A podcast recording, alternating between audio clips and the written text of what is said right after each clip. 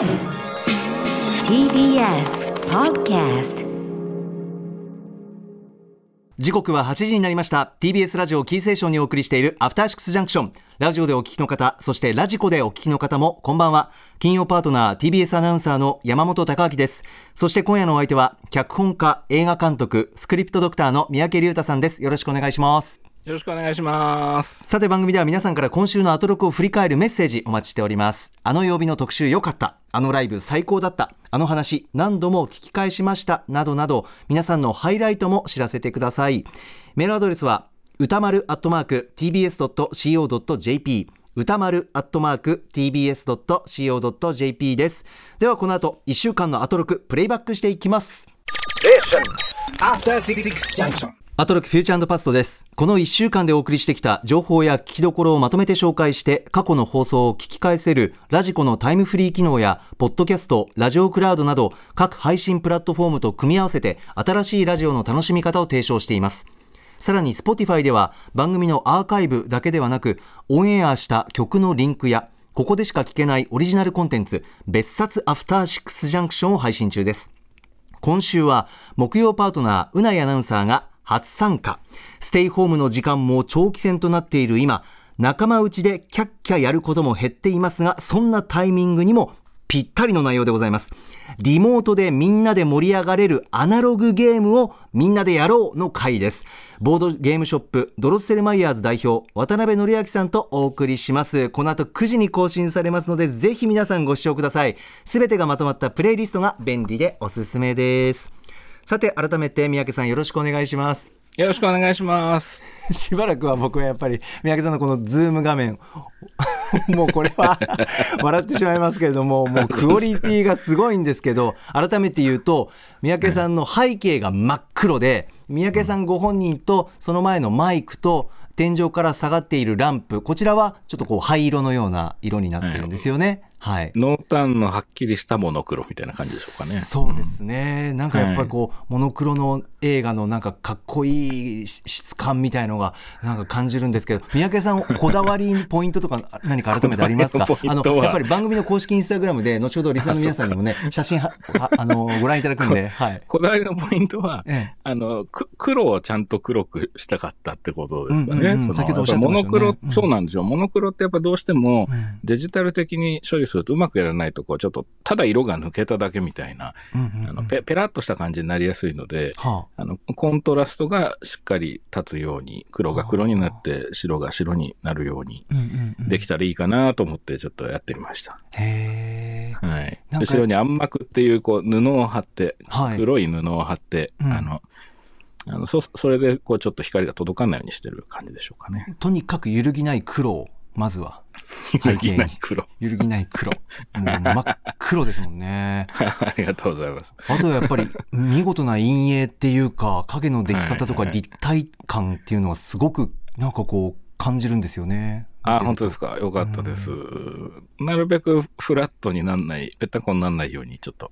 工夫してみました。ああなるほど。はい、すいません、もうこれね、ラジオ聞いてらっしゃる方、何を言ってるんだっていう感じだと思うんで。えちょっとすみません スタッフ一同もう一回ちょっと改めてこだわり聞こうよって話になりまして先ほど。申し訳ない、申し訳ない。いえとんでもないですとんでもないです。いやいやいやあのこの三宅さんと一緒に 夜のミステリーを聞きたいなっていう気分になってるんですよ今私はね。うん間そう夜のミステリー感ありますね、今 日その画面うなんですよね。あ作った方だっていう感じ。はい。でも今ね、ご紹介されてた、あの、今日は配信になるポッドキャスト面白そうですね。そうです。あ、あの一つ、あの、すいません。うないアナウンサーは2回目の参加でございました。すいません。ちょっと原稿間違っておりました。ああ、2回目の参えっ、加でございます。と、今日じゃないってこと？今日で2回目の参加になるんですね。ああ、そういうこと。あ、冊初アフターシッ初じゃなくクスジャンクションてってことですね。ははいいはいはい。あの、でもね、楽しそうですね。やっぱりこう、人がゲームやってる時の音声って、前もね、あの、うないさんの時に、これは普通の放送だったと思うんですけど、ゲームをやってる様子っていうのが、やっぱりそういう楽しそうなね、うん声を聞くっていうのは、で、やりとりを聞くっていうのは、やっぱりこう聞いててね、聞いてる側も楽しくなってくるなっていう、うん、そうですよね感じがあ今ね、チャットの方に橋本プロデューサーから言葉だけでやれるゲームなので聞いて分かりやすいはずですっていうメッセージが来ましたね。へーこれいいですね言葉だけで成り立つんだ。ということはもう、うんリモートの画面なしでも、例えば通話だけでも、うん。友達同士でできるっていうことなんだ。へえ。あ、そういうことだ。あ、すごいラ、ラジオ向きですね。だからね。そうですね、コンテンツとしても。うんへえ、ねいいな楽しみ楽しみどんなやつなんだろう楽しみだな ね、後で聞こうかな。あ、よろしくお願いします。はい。改めて別冊アフターシックスジャンクション、この後9時に更新されますので、ぜひお聞きになってください。それでは、そろそろ始めてまいります。ここだけ聞けば1週間がわかるアトロクフューチャーパストパスト編5月10日月曜日からのこの番組のパスト過去を振り返っていきます。今夜も各曜日のアナウンサーが振り返りを行っております。まずは10日月曜日です。月曜パートナーの熊崎和人です。5月10日月曜日振り返っていきましょう。6時半からのカルチャートークは月1レギュラープロ主評価でプロインタビュアーの吉田剛さん。書籍「一度きりの大泉」で注目を集めている2人の漫画家萩尾元先生と竹宮恵子先生についてお話をしてくれました。7時からのミュージックゾーンライブダイレクトは DJ ソルジャさんの新旧ジャパニーズヒップホップミックスをお送りしました。そして8時台の特集コーナー「ビヨンドザカルチャーはミュージシャンのミュージシャンによるミュージシャンのためのショーアップルビネガーミュージックアワード2021を通じてアワード主催者のアジアンカンフージェネレーション後藤正文さんが今宇多丸さんと語りたいこと特集。ということで今年大賞を受賞しましたビムさんそれからラブリーサマーちゃんさらには強烈なインパクトを残しました Moment Joon さん。この3人についてですね。歌丸さんとゴッチさんがたっぷりとお話をしてくださっております。そして今週のおすすめグラビアは総川綾菜さんです。総川は寒い川と書いて総川綾菜さんです。あのガールズロックバンドサイレントサイレンの元メンバーでもありまして今は女性誌なんかでですねモデルを務められている方なんですが月曜発売のプレイボーイで32歳にして初グラビアを披露している。でさまざまなコラムなんかを読んでみますとずっとグラビアをやりたかったグラビアの研究をして満を持して初グラビアを披露したというところでグラビア愛も非常に強い方なんだなということを感じることができました。おすすめは総川綾菜さんでした。感謝です。はいということで月曜日でございます。三宅さんいかがでしょはい。えー、ちょっと一瞬今の総川さんの話がすごく興味深かったですね。あの、えー、32歳で、えー、ご自分からそのグラビアを研究されて、初グラビア挑戦というううん。ことなんですね。すごい、なかなか珍しい話だなと思いますね。そうですよね、興味深い。うんちょっと見てみたいな、はい。うんと思いました。ありがとうございます。はい、とんでもない。それで、月曜日は、あの、オープニングトークがですね、あの、歌丸さんがね、その、以前番組にね、ゲストで出られた道草春子さんの個展が下北沢であって、そちらに行かれたっていうお話があったんですよね。で、あの、まあ、行ったらそのいろんな方がいらっしゃったと、まあ、古川さんも含めてね、で、あの、出会いがいろいろあったりしたっていう流れの中で、あの、歌丸さんが、汗汗してっていう表現をされてたんだけど、はい。なんかすごくあ慌てちゃったらしくて、で、えで、こう、そそくさと、こう、その場をね、こう、気遣いの結果だと思うんですけど、立ち去ろうとしたときに、その、古典の入り口に置いてあった、その、道草さんが書かれた下北沢のマップが置いてあって、うんで、それをこう、ガバッと取って出たんだけど、はいあれこのマップって、タダでもらっちゃっていいやつだったんだっけと。で、よく見たら、しかも2枚取っちゃったってそう言って、そうそうでそれをずっと気にしてらっしゃるっていう話から入ってね。それで、で、この、こういう感じってあるよねみたいな話をね、桑崎さんとされてて、えで、そこからなんかこう、死ぬ間際に、不意に思い出して、うわーってなるんじゃないかみたいなことをたまたましてて、ーそうでしたね。そうそう。で、あれ聞いててね、多分僕もだし、リスナーの方でも、あ、そういう感じ自分にもあるみたいな、そんなうん。こんなエピソードあるみたいなのあるんじゃないかなってちょっと思って、これなんかあの、投稿コーナーにして、こう、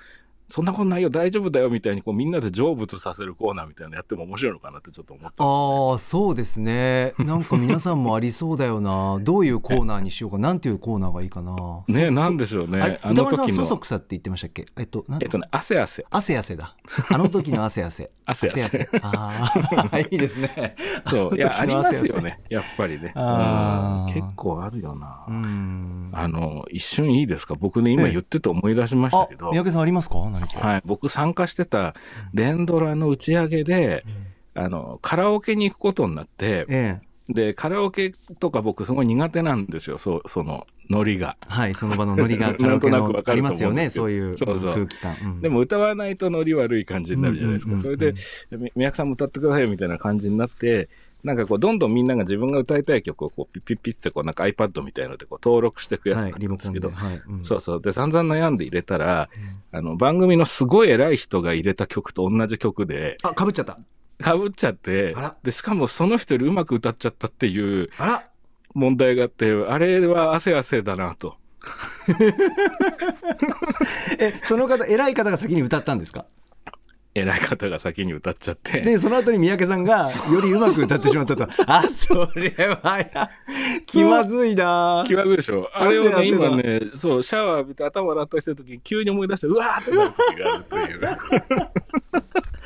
いや、やっぱり歌丸さんもそうですけど、やっぱりこう、うん生真面目な方っていうか、真面目な方ほど、やっぱりこう、どっかで残っていて、自分の中でいいのかなってそ思っうそう。てしまうんでしょうかね。でしょうね。多分、あの時あの場にいた人はみんな忘れてると思うんですああ、そうですよそうね。そう。そうなんですよ。だから街。で、ひめっていう曲がかかるたびに僕はパニックを起こす。そうですちょっとひさめを聞くと過呼吸になるっていう。そこまでですか？いや、でも人にはわからないけれども、自分の中ではこびりついて取れないんだよ、みたいなことですよね。あ、ラジオのコーナー向きですね。うんで、面白いかなってちょっと思ったっていうことです。そうですね。あ、今チャット上で 構成作家の古川光さんが、あ、テーマ、大、あ、いいですね。コーナー名、大公開時代。あ大公開時代後後悔するのねあ後悔する方ですよね。の時代ねあ、いいですね。えー面白いですねうんもしかしたら実現するかもしれません。かもしれないですね。ありがとうございます。ははいいそんな感じですかね。えー他にはいかがはいでしょう。か？あ、えっ、とね、月曜日はね、カルチャートークうん。がね、ものすごく印象に残ってね、ああの、吉田剛さんが見えて、その、萩尾元さんとね、竹宮恵子さんっていう、まあ、あの、巨頭ですよね、二代ね、その少女漫画のね。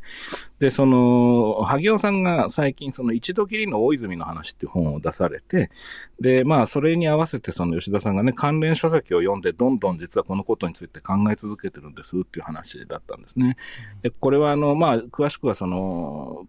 放送をね、ポッドキャストなどで聞いていただくのがいいと思うんですけど、その、まあ、女性版時和荘みたいに言われてる大泉サロンっていう、その、かつてその少女漫画のその女性作家たちが共同生活を送っていた場所があって、割と美談で語られることが多いんだけれども、うんどうもそういう単純な話でもなさそうだっていうことなんですよね。で、まあ、どちらか一方が悪いとかってことじゃなくて、お互いしんどかったってことが分かっていくっていうような話なんですが、あの、今回、萩尾さんがね、その、なかなかこの大泉のサロンについて今まで語ってこられなかったのが、初めて本を書かれたと。で、あの、一方もちろんこれは萩尾さんが書かれてる本で、うんでその前に竹山さん宮さんがね、その少年の名ジルベールっていう本を書かれている。で、えーっていうのがあるということで、それで、まあ、その、立体的に見るにはやっぱりどちら側の本も読んでみてはいかがでしょうかっていうことがね、吉田さんおっしゃっていて、で、さらに立体的にするためにってことで、中川祐介さんが書かれたもう一冊あるんですよね。で、3冊ご紹介されて、僕全部読んだんですね、今回ね。あその、ええそうなんです。その、あのね、吉田さんがね、あの、なんて言ったらいいんだろうな。こう、吉田さんのご本のご紹介、僕いつも好きなんですけど、うん今回特にね、その、なんて言うんだろうな、こう、絞り出すようにね、言葉を紡いでらっしゃる印象があってね、今回あー吉田さんが。確かにそうですね。うん、うんそうなんですよね。で、本当に深く感じてらっしゃるんだなっていうのがあって、それで買いに行って、で、その、読んでね、全部読んだんですけど、うん確かにね、こう、僕もね、これ、三つとも読んでからね、結構ね、やっぱこのことについて考えてて、あの、ちょっと知恵熱が出そうなぐらい考えてるんですよ。で、わこれはね、確かに、その放送中にも、その歌丸さんも吉田さんもおっしゃってたんですけど、まあ、周りの人間がね、どうこう言う話ではないということで、だけど無視することもできない本だっていうような話があったと思うんですけど、うんうんあの、本当にね、そういう本でした。で、ただね、僕すごく印象に残ったのは、吉田さんがその後に、その東村明子さんのクラゲ姫のね、漫画の受賞パーティーに、で、あの、実は萩尾元さんと一度だけお会いしたことがあるって話になって。で、その、クラゲ姫に、オタク的な女性たちが一緒に共同生活をするっていうくだりがあってね、展開があって、で、彼女たちがアマーズっていうグループとして名乗ってるっていうのがあるわけですけど、うんで、その話の時に、その、萩尾さんが私、私もアマーズだったのっておっしゃったっていうんですね。だから多分これを聞いたときに吉田さんの中できっと可能性としての希望のようなものを見出されたのかなっていう気もして、だからこう、萩尾さん読んでくれないかなっていうことをね、その竹宮さんが書かれたバージョンも。っていうことをね、吉田さんおっしゃってて、でもそういうことを望むこと自体がもしかして残酷なのかもしれないってことも吉田さんおっしゃっていて、まあ、本当にね、今回のこのい本と関連本の件はね、あの、人と人の眼差しっていうものとかね、その記憶とか、えーまあ、いろんなことについて考えさせられる、あの、一連の書籍だなと思ったんです。うん。なので、吉田さんの紹介、ご紹介のされ方も含めてね、あの、ぜひ聞いていただきたいなというふうに思いました。あありがとうございますとんでもないです。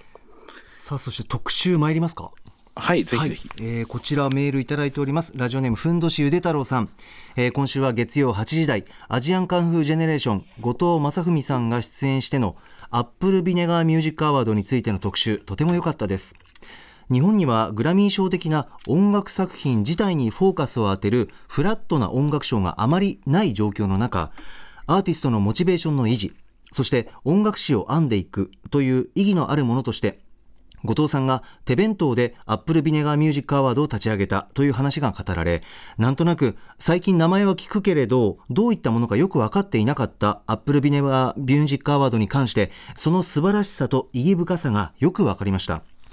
新人アーティストの作品を選ぶ際、新人の射程を長く捉え、デビューしてすぐの新人だけではなく、3枚目、4枚目のアルバムでブレイクスルー的な傑作を出したにもかかわらず、デビュー時ほどのレーベルのプッシュがなく、なんとなく埋もれてしまっているようなアーティストも対象にしているというお話も、後藤さんの新進気鋭のミュージシャンたちを応援したい、日本の音楽シーンをより豊かにしていきたいという志が感じられる内容でグッときましたということです。はい。あの、すごい面白かったですね。すねあの、そうなんですね。で、今メールにもあった通りで、その後藤さんがね、始められたそのショーだということなんですけど、はいこれを始めたその理由がね、なるほどと思ったのが、新人の、新人期間の幅を長く取りたいっていう狙いがあったというおっしゃるんですね。でこれどういうことかというと、そのデビュー作とかは割と宣伝に力が入れられたりとかするもんですけど、3枚目、4枚目とかっていうふうにアルバム出してって、表現的に油が乗ってきた時にそう、実はあんまり情報が外に出なくて、ちゃんと聞いてもらえない時期っていうのが来ちゃうことが結構あると。でこれかなり、あの、きっと実感とかもこもってね、おっしゃってるのかなと思ったんですけど、ですから、その、アーティストがアーティストの作品、曲をね、同業者のものを先行したり発言するっていう難しさはもちろんあるんだけれども、批評をするのではなくて、レコメンドするというスタンスで、えー扱ってくださいっていうふうにし選考委員の方にお願いしてるっていうふうにおっしゃってて、あの、非常にね、その、こなんて言ったらいいんだろう、ショーとかね、コンクールとか、うん、そういったものをね、すごく考えさせられるきっかけにもなりましたし、で、実際にその、受賞されたね、その、音楽、曲、えーグループ、バンド、えー個人、そういうものを紹介しながら、音楽もたくさんかかるので、これはあの、タイムフリーで聴いていただかないと曲が聞こえなくなってしまうので、そうですね。ラジコそうですね、1週間。間以内にぜひうん。タイムフリーで聴いていただきたいなと思いましたね。うん。定期的にあのやっていただきたいというかお話聞きたいですよね。こういうアーティストいるんだというレコメンドの。うんうんうんそうなんですね。うん。実際アーティストの方がアーティストの作品をああいうふうに紹介してらっしゃるのを聞くこと自体が多分稀なことだと思そうなんですよね。貴重なお話っていうか、また新たな音楽コーナーというか、はい。そうですね。そう思いました。ぜひ皆さん聞いてみてくださいはい。さあ続きましては11日火曜日です火曜パートナーの宇垣美里です。5月11日火曜日振り返ります。6時半からのカルチャートークはポップバンドスカートの澤部渉さんにおすすめの漫画を紹介していただきました。私自分が好きだなと思った作品を澤部さんが紹介してくださったらなんかすごくやったーみたいな当たったーみたいな気持ちになるんですよね。今回もニコニコでした。朝が来るはねもうたまらんのですよ。牛乳買うときについついあの品切れって言っちゃうのあるあるなんですよ。これエリザベートの曲なんですけどミルクっていう曲です。7時からのミュージックゾーンライブダイレクトは秋葉原もぐらとの月1コラボレーション企画 DJ 直弘夜行さんでした。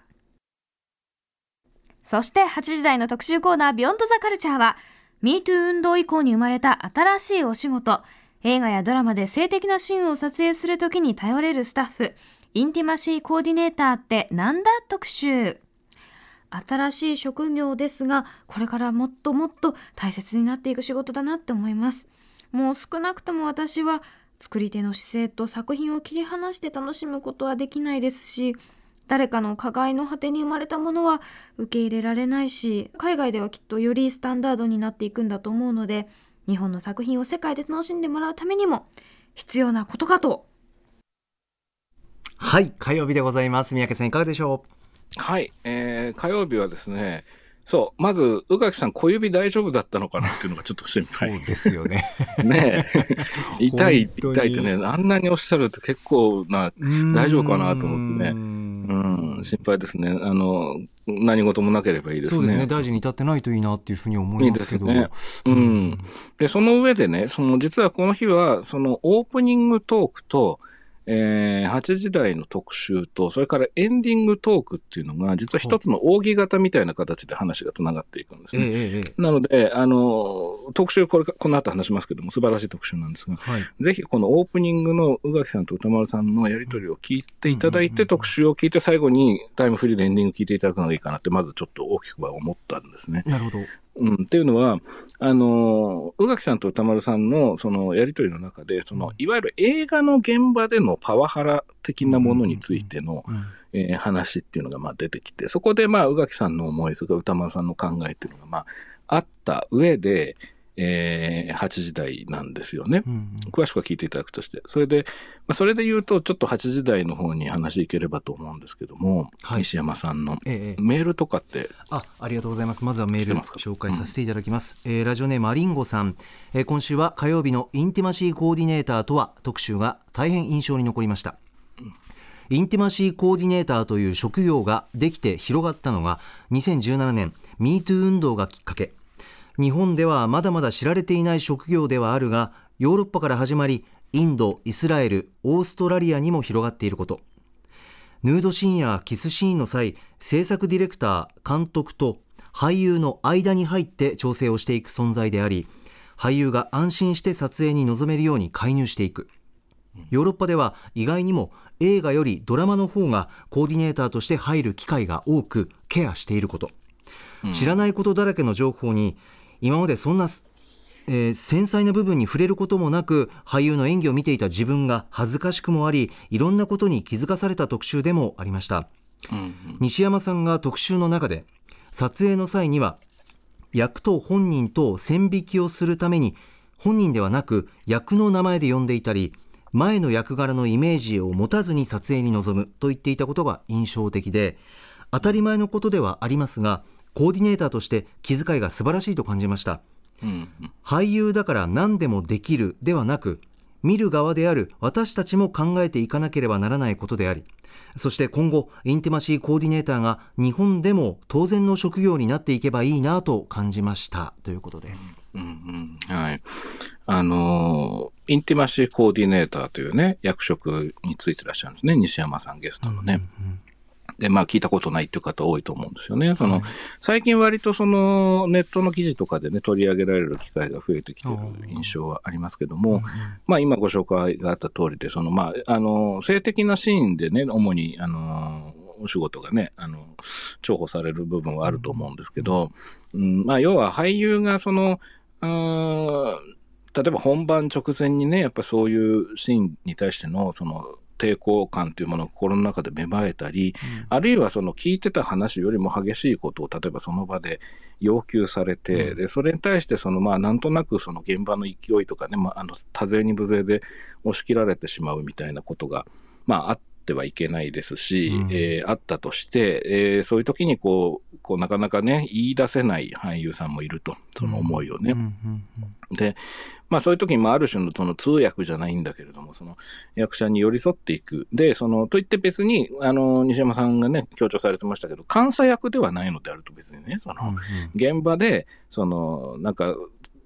端から端までね、あの、なんかイチャモンつけるような仕事ではもちろんなくて、その監督がやりたいことがメインで、うん。で、それをじゃあどう、その、なんていうのかな、過剰にならずに、かつ無駄のない、で、それでいて、その、うんなんていうかな、個人の自由意志とか尊厳を傷つけない、うん。えー方法を、まあ、なるべくしかも瞬時に探るっていう仕事だと思うんですね。これすごい大変な仕事だと思うんですよね。そうですよね、うんやっぱ大切なのはあの現場に入る前にちゃんと事前にしっかり決めるっていうことですよね、調整をして、そうです双方の調整をして決めて決めたこと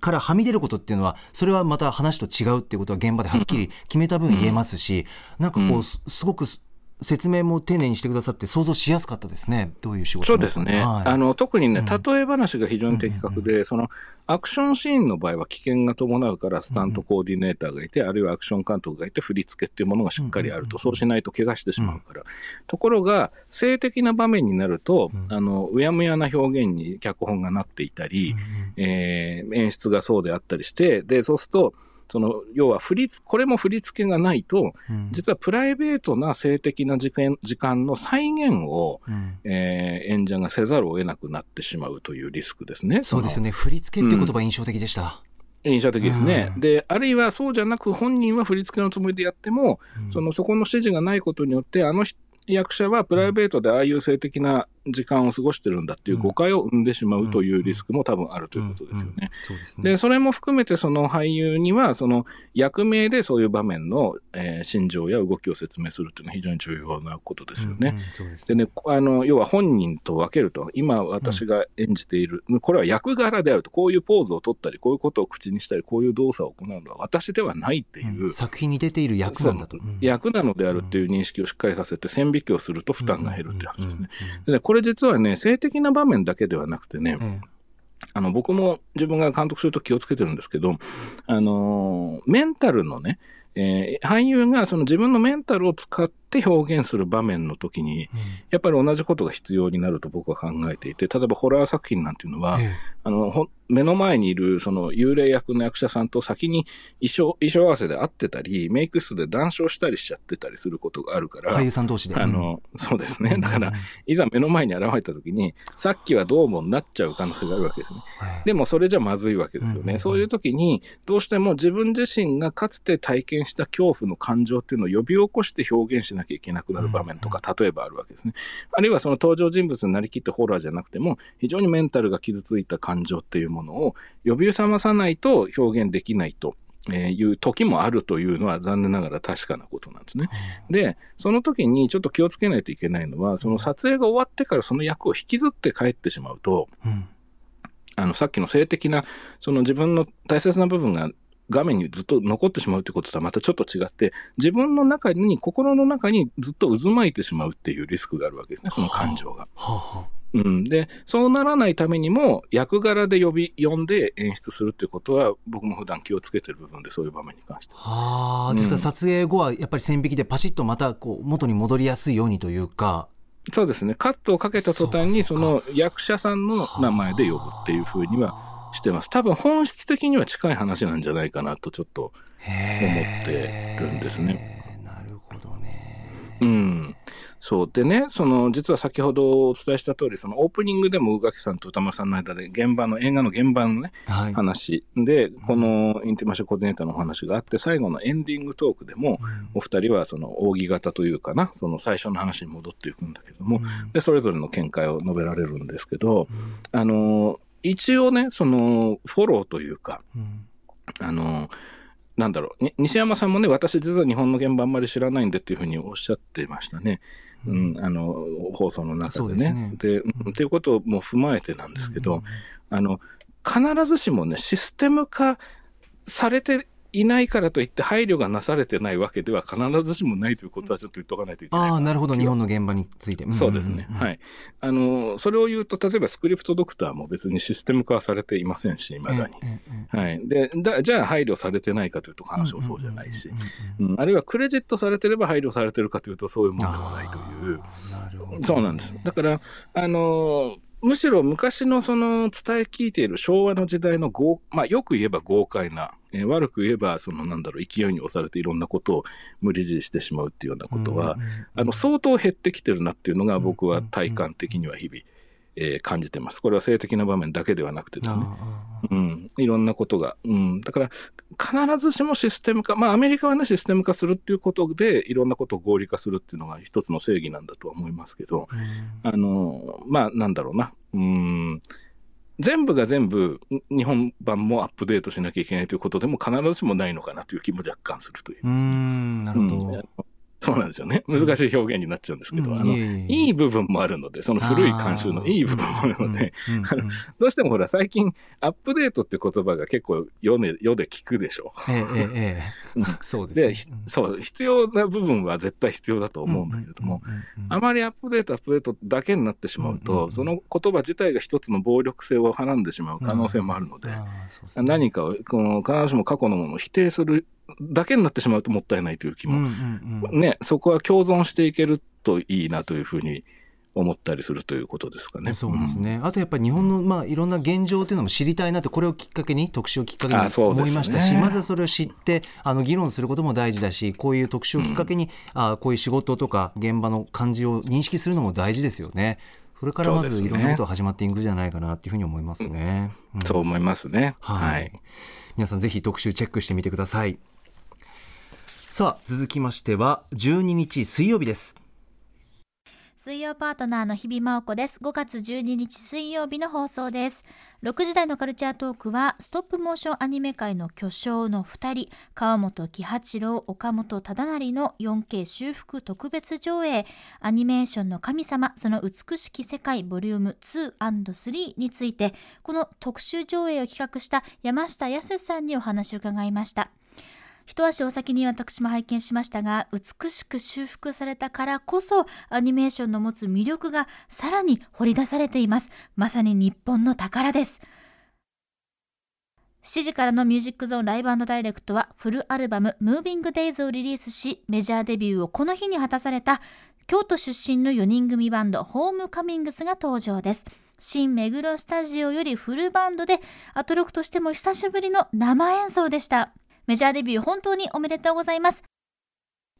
そして8時からの特集コーナー Beyond the Culture は、そうだ、音聞こう、音聞こう。サウンドスケープでエスケープ特集 by 高橋久美子さん。記念撮影ならぬ記念録音を録りまくってきたというチャットモンチーの元ドラマーで、現在は作詞家、作家として活躍中の高橋久美子さんをお迎えし、秘蔵の旅音源やリスナーの皆さんから寄せられた音風景を聞きながら記録そして記憶としての音の魅力についてお話を伺いました。この1時間だけでもスペインイタリアモロッコベトナム台湾アメリカといろいろな場所に旅をすることができて本当に癒されました。もう本当このね1年2年2年近いですね。旅不足で乾いてしまった心が潤った時間でした。いわゆるコーラスであったり合唱にはもちろんですけれども普段のこういった生活音何気ない音にもリズムやメロディーがあるんだなということを気づくことができました音で旅できますね見えてきます以上水曜日でしたはい水曜日いかがでしょうか三宅さんはい、えー水曜日はですね、あの、ライブダイレクトがですね、うんあの、ホームカミングスのライブだったんですよね。はい久しぶりにね。うんホームカミ。そう、ホームカミ。で、ホームカミの皆さん、京都から東京に引っ越されたってことそうんですけど、ね、えはい。でね、その曲もいつもと同じく本当に素晴らしかったんですけど、あの、演奏の前に、うん。えっ、と、ちょっと歌丸さんと福富さんかな、えーのやりとりがすごく印象に残っていて、ええええあの、ホームカミとしてね、その、社会的なことを歌いたくなったと、その、歌わなくてはならないような気がしてきたと、そういうふうに思うようになってきたっていうお話が出てきたんですね。つまりはい僕らにできることっていうのは何だろう的な話ですね。うんうんでね、これが非常に印象深くて、うん。で、その、福富さんおっしゃったことに対して歌丸さんが、あのーラップにはできない現実への向かい方をしていると、その、例えばトゲトゲしくネガティブな気気持ちをぶつけることで表現できるものっていうのももちろんあるってん。だけども、優しくあること、ホムカミですね。ホムカミが得意とする優しくあることで寄り添う表現になっているっていうのが羨ましくもあるっていうようなことをおっしゃってたんですね、そうでした。そうでしたね。で、それに対して福富さんが、あの、まあ、いろいろ世の中の出来事とかには思うところもあって、で、その脳を突きつける、脳ですね、イエス脳の脳ですね、脳を突きつけるにあたって、怒りを直接的にではなくて自分たちにできる表現ってできないかっていうことを考えていったときに、その優しさっていうものを強調する方法で、なんかその表現をする目標っていうものを見つけてらっしゃるっていうようなことをおっしゃっってたんですね。で、僕はね、だから、あなるほどと思って、その、まあ、もしかしてホームカミングスのファンの方たちにはね、まあ、それは周知のことなのかもしれないんですけれども、戦いの武器として優しさっていうものをホームカミングスは大切にしてるっていうことなんだなっていうのがね、すごく印象に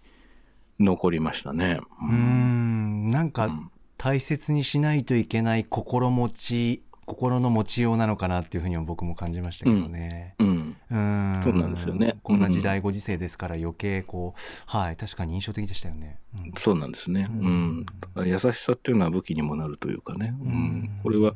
すごくなるほどと思いましたね。うんうん。はい。まあ、そういったお話も合わせてのこの後のライブよりしそうなんです染みてくるんじゃないかなって思いますね。おそうなんですねうんうんうん。で、このコーナーは、あの、このコーナー自体丸ごと1パックなので、ああの、音楽もですけども、うんこのやりとりも、あの、あっちには残らないんですね、そのクラウドには残らないはい。そうなんですね。なので、えーあ、クラウド、ポッドキャストが失礼。うん残らないので、え1週間以内にね、ぜひタイムフリーで聞いていただけたらどうかなと思いました。はい、ありがとうございます。はい。それから特集参りますか？はい、ぜひお願いします。えーメールいただいておりますラジオネームポンコツ D2 さん、えー今週は水曜のソーダ音機構特集で旅を味わわせてもらいましたまずご案内の高橋久美子さん久美子さんの声口調の優しさと気持ちよさに引き込まれましたうん。どの音風景も素晴らしかったのですが自分としては台湾の武南族の合唱が心に響いてきました自分は今入院中で遠くへ行けませんがスタジオやリスナーの皆さんと旅に出て聞いたことのない初めての音に出会えたようで旅気分最高でした。ということです。あよかったです。はい。よかったです。ね。うん。最高でしたね、うん。この特集は。うん。よかったな。で、その、これ実はね、オープニングが面白くてね、まずねええ、その、あの、ちょっと手違いでううまくいかなかったんですよね。ややろうとしてたプランが。あ特集の最初そうそうそう、はい特集の最初。はいオープニングそうでしたねそそうでそうしたねそれで、それをやり直したんですよね。で、そのやり直したことでね、すごくね、ほんわかした空気がね、出来上がってね。いや逆に良かったっていうかいいですよね。空気作りも。そうなんですよ。うんまあ和みましたよね。うんそれこそ、そうなんですよ。だから本当、久美子さんの世界が、それでさらにこう、ふわっとこう、なんかね、あの、コーナーに流れていくスタートになったなって印象があって、これはぜひ聞いていただきたいなっていうのはありますよね。うん。で、その上で、その、久美子さん、前出られた時もね、その、旅先で撮った音を紹介されてたんですけど、うんうんその写真とか映像じゃなくて、なんで音を撮るんですかって話になった時に、音を撮って、後で聞き返すことで、その、蘇る景色が広いっていうことをおっしゃってましたうね。んうん。これはすごい印象的ですね。ああそうですよね、なんか、はい。音だけでこう読み記憶をたどっていくと頭の中で蘇る世界がこうなんだろうななんか広がりが違うんでしょうねやっぱり視覚で見るのと写真を見るのと写真ないだけでおわ収まっちゃうというか、まあ、写真も写真でいいんですけどそうですね。うなん。うんそう思います。で、なので、それを今ね、聞いてらっしゃる方もぜひ体験していただくために、あその、久美子さんの音源一つ、岩崎さん、あの、スペインの太鼓のところってありますかね？あでは参りましょう。岩崎ディレクターに指示が行きました。ねではプレイバック。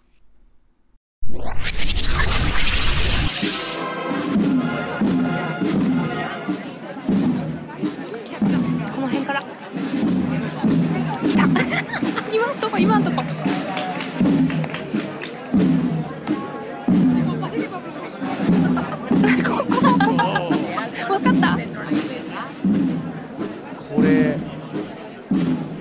なんかすごいだからもたるっていうか。そうそうそうそう。なんかスダンスクダウンちょっとちょっとずつこスクダウン次かなうビートミュージックじゃないんだからそうさこれってねどういうことなんでしょうか？このになんか演歌の拳みたいな感じですかね？あ日本で言ったら。これは そうなんですよね。このテンポがなんかどんどん更新していかない、なんかそうそうそう。ドラムのテンポっていう。なんねか。はい、うん。面白かったですね。面白かったですね。うん。で、今の部分はね、そのスタジオのやりとりも一緒に入ってるんですけど、ええその音声がしっかり聞こえてる部分とかも当然ありまして、うんうんうんで、その、久美子さんのその貴重な音源もそうですし、リスナーさんから送られてきた音源もたくさん聞聞けるんですね、今回ね。そううんうん。で、それがやっぱりその人その人の、やっぱり、これ不思議ですね、眼差しみたいなものが、映像がないから逆に、その、なんだろうね。あれ面白いですね。その多分、ほったらかしでマイクをその辺に置いといて取れる音とは多分違うと思うんですね。やっぱその人が向けた耳の方向にマイクが向いていくっていうか。うん。だからなんか映像でとか写真でね、その友達が旅に行った時の見せてもらう時とまた違って、その人が体験したその瞬間の場所とか空間になんかこうちょっとタイムスリップするようなそうですね感覚が確かにね、あってね、だから実はその映像の VR も面白いんだけど、このやっぱ音の、ね、VR 的なね、感じっていうんですかね、なんか。わあわかります、うん。なんかそのご本人の記憶をなんかこうなんだろうな。タイムマシン使って逆本当にその場で味わってるみたいな。なんか入れ替わって味わってるようななんかこう、うん。トリップ感というか旅感ですよねまさに、うん。そうなんですね。その人が過ごした時間を同じ長さ、その録音されてる時間、一緒にいるっていう感じかな。なんか、非常に面白いんですね音の力ってすごいなって改めて思いますね。思いましたね。うんはい。で、あのー放送では、実は後半でその日比さんがね、はい、あ日比アナウンサーの撮られた、うん、音源も聞けたりして、これがあの日比さんがね、あの何年か前に挑戦されたホノルルマロマラソンの前夜のね、はい体験の音なんですね。で多分相当緊張されていた、はいえー前の日っていうことであろうなということを考えると、やっぱこの音に相当救われたというか、うん、だろうなという感じもしたんですね。それがね、またね、伝わってくるのがいいんですよね。うんそれも含めて背景含めて聞くとまたそう。これは味わい深いですね。タイムスリップできるんじゃないかなって。はい。で、これって、あれで残るんですか？ポッドキャストで音あ源。ポッドキャストでも音は聞こえてました。はい。なる。ちポッドキャストの。方でも聞こええ聞けました？あれ？聞こえない？あ入ってないか。すすいませんでした。Spotify のあそうか。誤解してた。Spotify の方あ、これはでもだとしたらタイムフリーで一緒そうですね。ラジコタイムフリーでぜひひ。ぜひというところですよね、うんはい。はい、ありがとうございます。さあ、続きましては、13日木曜日参ります。木曜パートナー TBS アナウンサーうないりさです。5月13日木曜日振り返ってまいります。6時30分からのカルチャートークは Spotify プレゼンツの月1コーナー月間ポッドキャストガイドということで2020年に開催された第1回ジャパンポッドキャストアワードで大賞を受賞した古典ラジオという番組の Spotify オリジナルバージョンをご紹介しました。今回このコーナー内でご紹介したお話はもちろん面白かったんですけど私もですね今見てるんですよ。Spotify のページで。古典ラジオの番組を。なんかどれも本当にタイトルが工夫されていて面白そうなんですけどちょっと読み上げてもいいですか？スパルタ人の政治上戦争に勝つためのスパルタ式肉欲道。草食系男子がスパルタ男にお悩み相談するとしたらとかなんだろう歴史上の話をこうなんだろう自分ごとに感じられるようなお話をしてくれるんですよね。それがもうタイトルからも伝わってくる。なんかこれだけでも聞きたくなっちゃうそんな感じの魅力が詰まったはい古典ラジオという番組。ぜひ皆さんも Spotify で聞いてみてください。そして7時からのミュージックゾーンライブダイレクトは番組の月一盛り上げ番長 d j k o さんが登場。もうとにかく最高！に元気が出る DJ でした。私もタイムフリーでこれは絶対聞いてもう一回ぶち上がりたいと思います。そして8時台の特集コーナービヨンドザカルチャーは不正ツールを使ったゲーマーすなわちチーターはなぜいなくならないのかサイバーセキュリティのプロホワイトハッカーに聞いてみた特集。ということでホワイトハッカー集団忍者スターズ代表の森島健人さんにお話を伺いました。今やね小中学生もチート行為を行っているということでなんでそんな簡単にみんなチーターになれるのかそういうところからいろいろなお話を伺いました、まあ、チート市場が儲かっている話であったりそういったチーターたちに対してあのホワイトハッカーそして企業はどう対策を取っているのかいろんな面白いお話聞けたのでまあゲームをしている方だったら必ずね1人や2人チーターに触れていると思います。はいということで以上木曜日でした。はい、宮家さん、木曜何からいきましょうか？はい。えっ、と、今ね、ゲームをしてたら一人や二人必ずチーターに触れていると思いますって言われて、あ、そう、そうなんだって今、ショックを受けたっていうのはあって、まあ、これ多分オンラインゲームをやってるとっていう意味ですね。そうでょしょうね。うん僕もあまり詳しくないんですが、おそらくそうだと思います、ネット上で。あ、そうなんだって今、深々と思ったねっていうのがあるんですけど。ね。ねそれで言うとね、あの、オープニングトークもゲームの話だったんですけど、ええその、あれはなんだろう、バイオハザードの話かな。新作のビレッッジ、バイオハザードですかねはい。うん、それをやってるんだって話を、あの、うないさんがされていてしてね。で、歌丸さんがね、あの、最近忙しくてゲームあんまやれてないって、まあ、うん今日も放送の中でおっしゃってましたね。うんね、それで、あの、うないさんに何割ぐらいまで行ったと、今、ゲームの進行状況。バイオハザード新作何割ぐらいいってるのか。そうそうそう。何割ぐらいってるって聞いたら、うないさんが6、7割とかって答えてたんですけど、ええ僕ね、単純にすごい不思議なんですけど、うんうんゲームをやってる最中に今自分が何割のところにいるっていうのはなんでわかるんだろうっていう、その、ゲー教えてゲーム先生みたいな。そのだわ。これはなんかわかるし。仕組みがあるんですかね。あるのかもしれないけど。わかんないですよ映画だったらね、ええこの DVD のこうカウンターとか見て、で、パッケージ何分って書いてあればわかると思うんだけど。ああ、確かに分数わかる経ものなのか。あーあ今、橋本プロデューサーがチャットで、大まかにネタバレを把握した上でやってるって感じかもしれないですね。ああ、なるほど。そういうそうか、ことなんだうない結構検索したりするから、それでもう事前にいろいろそういうことなのか。調べてるのか、それか肌感覚なのか。ああ、そういうことなんだ。うんああ、まあ、構成作家古川光さん、でもなんとなくわかることもあるな。あ、あ、そうなんだ。へえ。結構やられる方は、あね、面白いですね。面白いですね。時間感覚っていうのがね、あるわけですね、そこにね。すいません、そんなことをちょっとオープニングで思ってやいやいやいやはいいや、面白い。で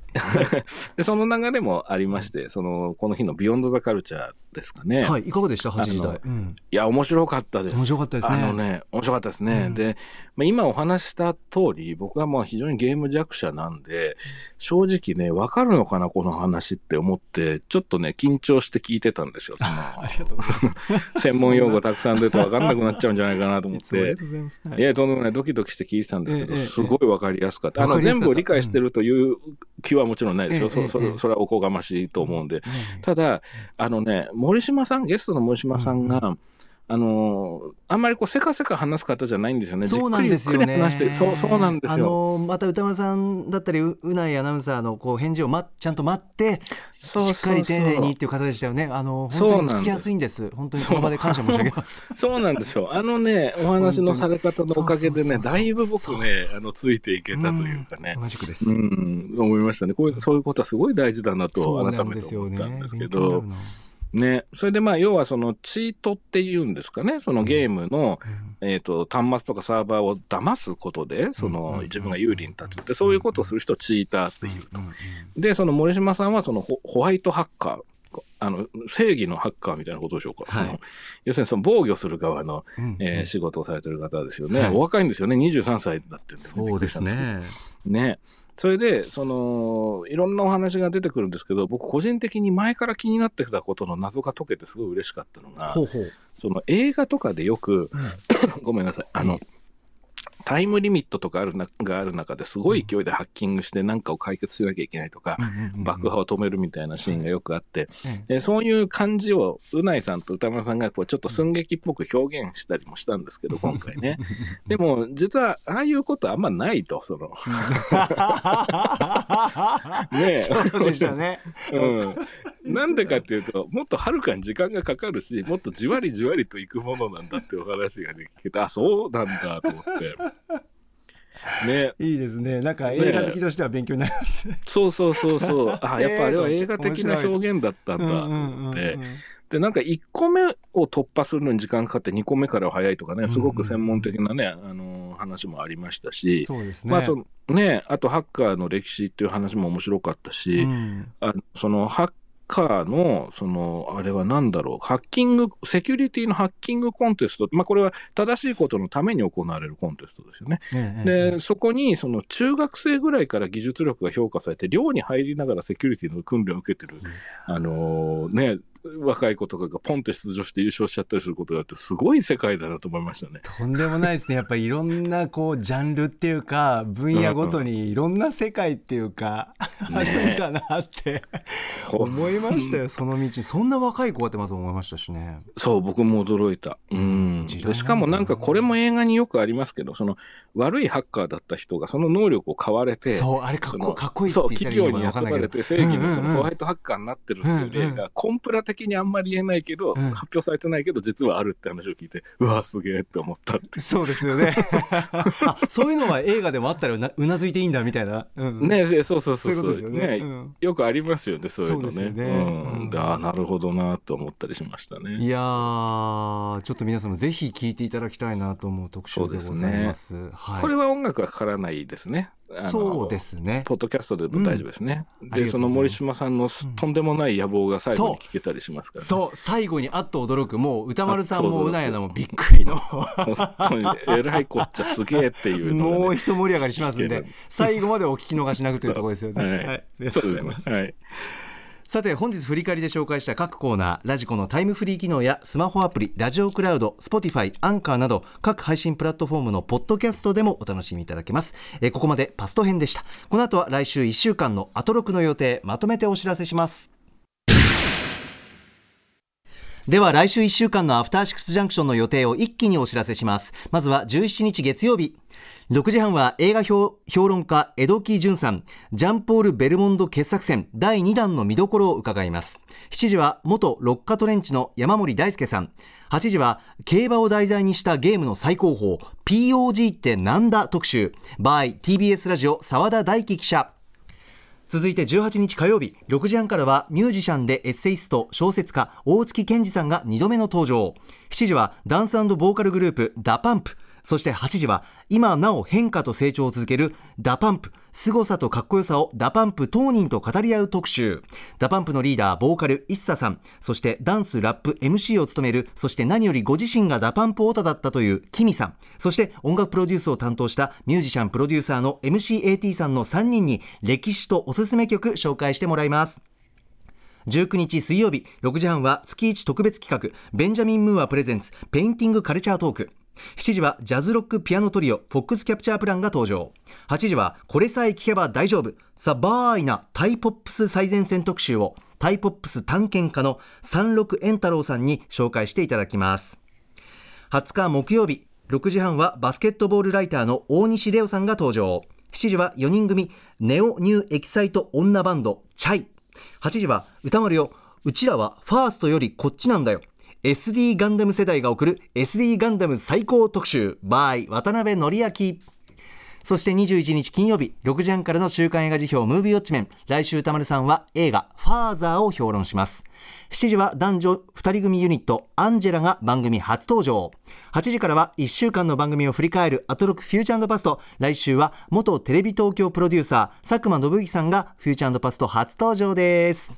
さあ三宅さんお待たせいたしました。来週も盛りだくさんです。ね楽しみですね。ねえ佐久間さんいらっしゃるんですね。すそうなごいですね。んですよね。ねうんどんな話楽しみ聞けるのかというところでございます。はい。ああ、ちょっとまだ話していいきたいんですけど、もう時間が、はい 来てしまいうましたので。はい。SD ガンダムはね、僕もね、ちょっと歌丸さん側なんで、あのーこの価値観がひっくり返るのを楽しみにしてます。僕思いっきり世代です。またお願いします。After Six Junction.